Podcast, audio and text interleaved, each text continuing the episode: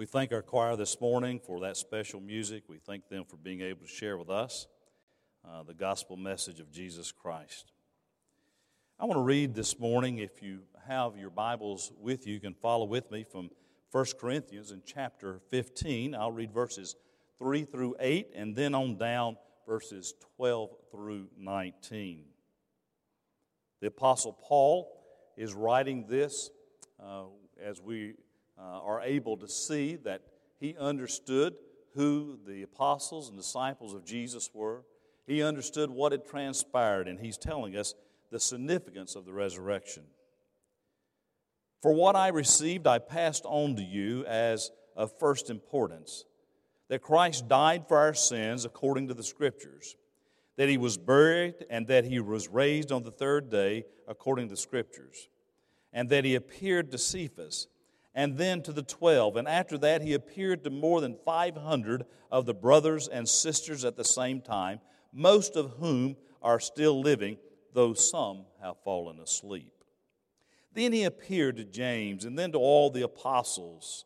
And last of all, he appeared to me also as to one abnormally born. And then in verse 12, but if it is preached that Christ has been raised from the dead, how can some of you say that there is no resurrection of the dead? If there is no resurrection of the dead, then not even Christ has been raised.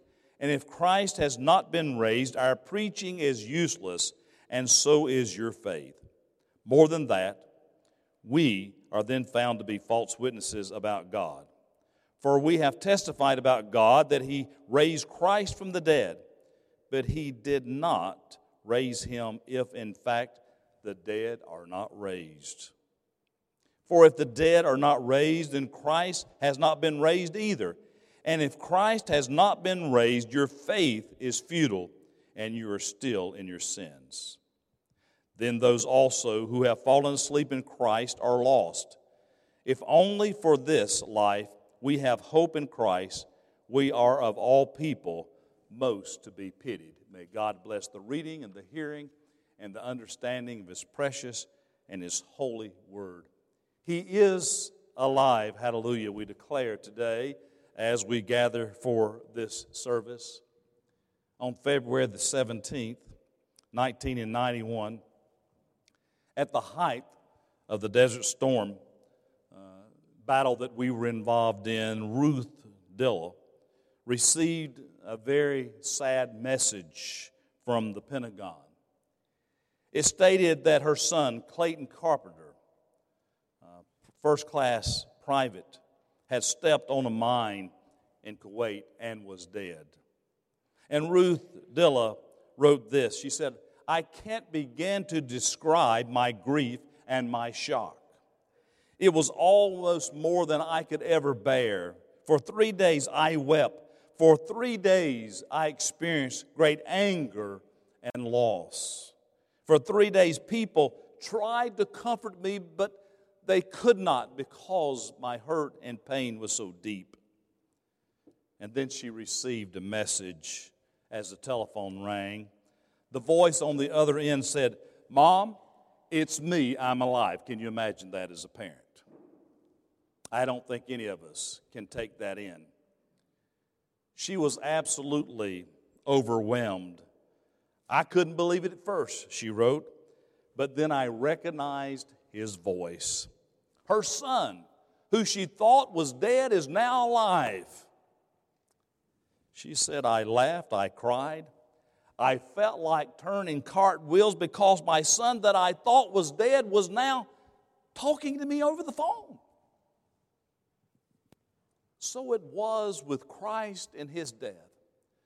Those early believers, those disciples and apostles, and these ladies who went to the tomb on that first uh, morn for Easter, they thought they had lost this one who had transformed and changed their lives only to find out that he was alive and well.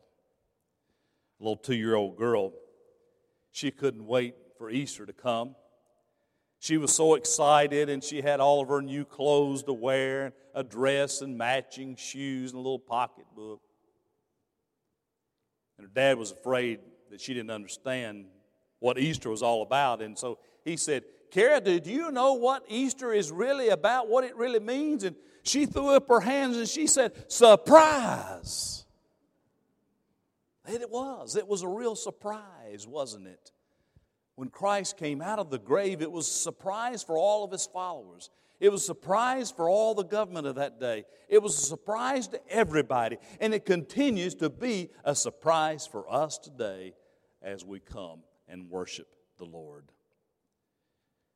That was the clear reaction of those disciples and those friends. Those who went to the tomb early, and then we're told later on uh, there that he was able to have many people who were able to see him. The Luke account says, as the women bowed their faces with fright, uh, and the men said to them, Why do you look for the living among the dead? He is not here, he has risen. Remember how he told you while he was still with you in Galilee that the Son of Man must be delivered over to the hands of sinners, be crucified on the third day, and be raised again. And then they remembered the words of Christ, and they believed, and these words, which at first seemed to be nonsense, were of great surprise and joy and jubilation. John, in telling the story that we talked about at the, the graveside this morning, sunrise service, talks about particularly Mary Magdalene coming onto the scene to be able to go and minister to Jesus through these spices and taking care of the body that had been taken before the Sabbath. And she got there and she was distraught. She was confused. She was baffled because Christ was not there. She called on Peter and John to come and look, and they did, and they saw the linens there in the grave, and the body had disappeared, and they disappeared from her presence and she was there weeping. And we, as we told this morning, Jesus called her by name Mary, and she knew it was the voice of Christ. The one who had transformed her life into something new, something fresh. They had experienced that. She had experienced that. Easter, an extraordinary time of the year. We wonder why people are able to gather in such numbers all over the world to celebrate. And that's because we worship a risen Savior. You know, there's a lot of religions all over the world, but we're the only religion, we're the only faith system that believes that once their Savior, their Messiah was dead and now is living again. We're the only faith system in all the world. We have something to really celebrate, don't we? Pastor Michael Slaughter tells some years ago of traveling to Moscow when the Cold War was about to end and, and the Iron Curtain was dissipating. And it was the first year that they were going to celebrate their faith in Russia. And there was a banner there in Red Square that read, Christ has risen. He said he couldn't help but to notice that less than 25 yards away, there was the tomb of Vladimir Lenin, the father of the Soviet Revolution. It struck him as being really ironic that here's this banner that Christ has risen, overshadowing the tomb of this communist leader, which had once proclaimed that God was dead. He also noticed that here was this mausoleum that was made of glass and granite that held the body of Lenin and yet, the tomb of Jesus Christ was not to be found anybody there because he had risen from the dead. Christ had risen. Surprise. Lenin is dead. Stalin is dead. Communism is dead. But Christ lives on in the world and in our life today. There in 1 Corinthians 15, 3 through 7, he says, For what I received, I passed on to you as the first of importance that Christ died for our sins according to the Scriptures, that he was buried, and on the third day, according to the Scriptures, that he appeared to Cephas, and then to the twelve, and then he appeared to more than 500 of his brothers and sisters at the same time, most of whom are still living, though some have fallen asleep, or he's saying have passed away. Then he appeared to James, and then to all the apostles. Did you catch that in the scriptures? Paul was telling about a shared experience of the Christian community. The risen Christ had appeared to more than 500 people. Those who are doubters are always looking for evidence, aren't they? To punch holes in the belief in the risen Christ. Nothing in the ancient world refutes the testimony of the believers. Nothing in the modern world refutes the testimony either. It's always been fashionable for somebody to raise that issue. Well, do you really think that Christ rose? And then what kind of evidence do we have? And all of that. I think it's interesting, isn't it, that when we have new discoveries, scientific discoveries, how people wholeheartedly sometimes embrace that, and yet we have difficulty embracing the risen Christ. If you were to go home today and read a newspaper in the morning and it said, Alarming news. Scientists have found that they can take a thread of the DNA from an individual and reconstruct or resurrect an individual. We'd probably look at one another and say, Well, how about that? Isn't that nice? And we wouldn't maybe question it. But there are folks who continue to question whether Christ really did arise from the dead. And we need to feel certainty in our heart that He did that. You see, many of us would have no problem in believing in the scientific world, and yet we can't see that the Uh, God who created all of the world is able to raise up His Son. We need to understand that and to believe that deep within our souls, the very Spirit of God testifies with our spirit that He is alive. I think it's interesting in what Paul writes.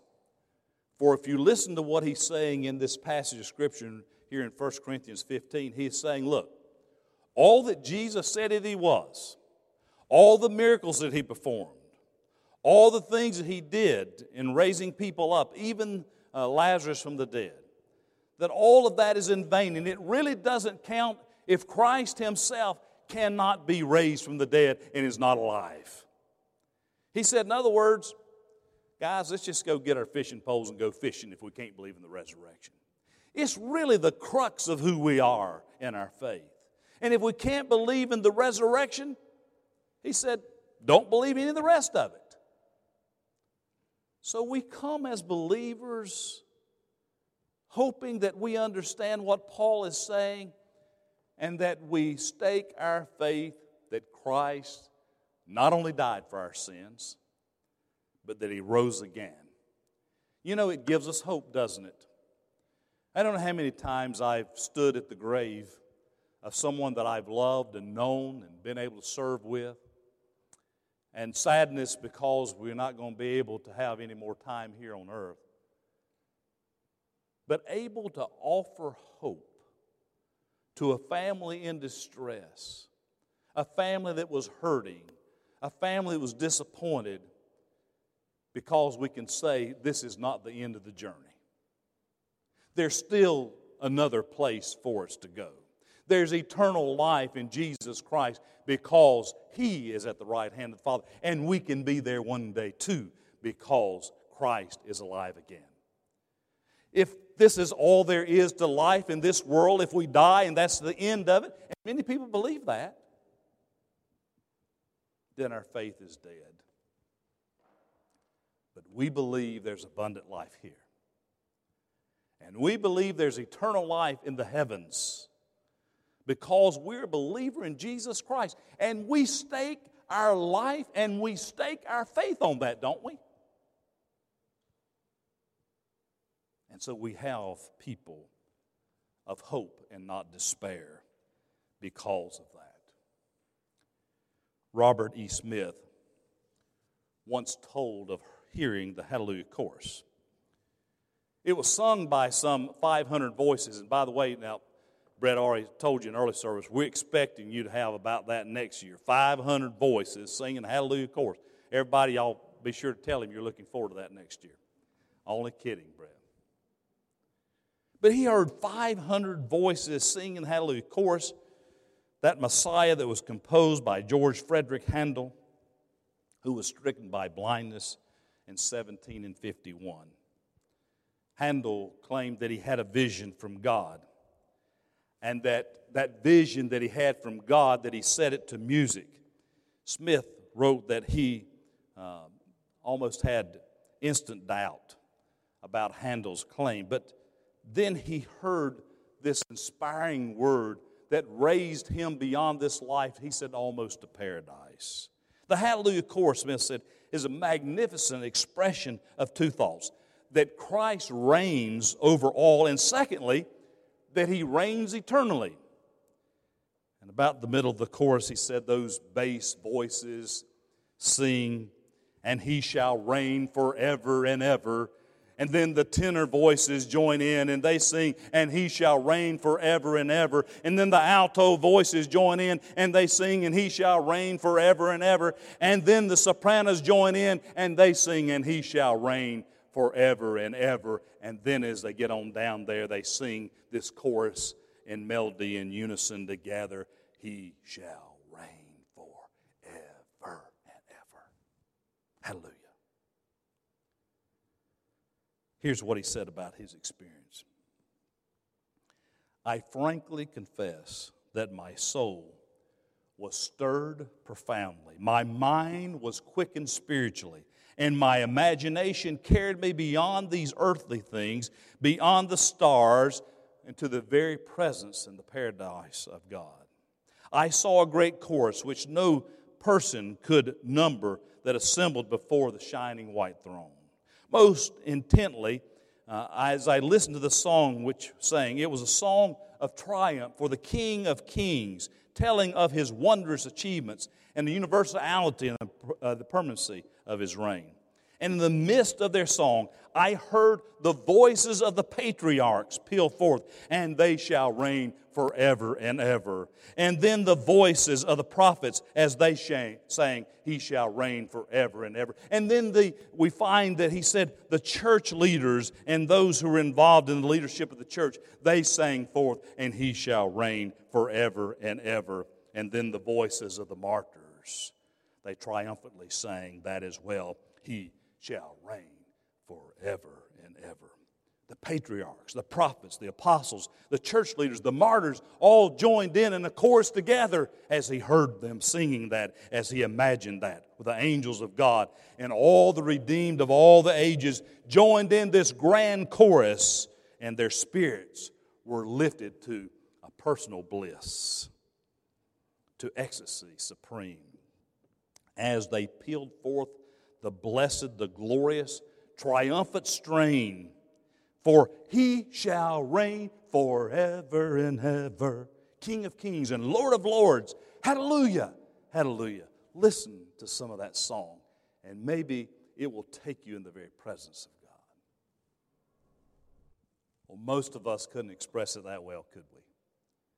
But it lifts us beyond this life to the eternal life that experience that hope of, uh, hopefully every one of us have experienced this morning already. It is the music of Easter. It is surprise that the Marys and John and Peter and the 500 and all of those who experienced the risen Lord had. And he shall reign forever and ever, King of kings and Lord of lords. Hallelujah, hallelujah, is all we can really say, isn't it? Amen and amen. Would you pray with me? Heavenly Father, may we shout that from the mountaintops. May we know that Christ lives in our heart. If there's one person who doesn't know you, have question marks this morning, right where they sit in their own homes as they listen, they can bow their heads and invite Christ to come into their hearts as their personal Lord and Savior. Those of us who may have wandered away, it's a great time to come back and Lord, we just ask your forgiveness, your watch care upon us, and lead us back into the path that we need to go, that we'll be able to know that you're alive in our life. Oh Lord, for those who come with questions, confirm in our hearts. Give us your presence, oh Lord, that we would know beyond a shadow of a doubt that we know that the resurrected Christ lives in us, has a place here for us to serve, and a place in glory. And we pray, Father, that each of us would confirm that at this very moment. For us, in the precious name of Christ our Lord, we make this prayer. Amen. Back when this was written, King George II went to a performance of the Messiah in London. He was so moved with compassion. He was so moved by those words and the music that he stood up. And it's been a tradition ever since to show our reverence to the Lord. People have stood up when that song. Uh, we could have stood you up. I actually saw a couple people stand up. But we're going to ask everybody to stand as we're delighted to have Brett and Vinny playing uh, this wonderful song, the Hallelujah Chorus. And I hope uh, that it rings true in your life, uh, God's blessing. So, would you please stand as they are able to close the service without? May God bless you. We're glad that you're here. We ha- hope you have a wonderful Easter. And I think the spiritual dimension that we need to get that right, start with, and then everything else falls into place. Uh, we invite you to be back with us again if you're visiting. We hope those who are listening that you can continue to do, do that. And we're planning on continuing to have services at 8.30 and 10.30 on Sunday morning. So may God bless you. If I haven't met you yet and you're visiting with us, hope to meet you. Hope to speak to as many people as we can. We'll have staff uh, outside as we depart today. May God bless.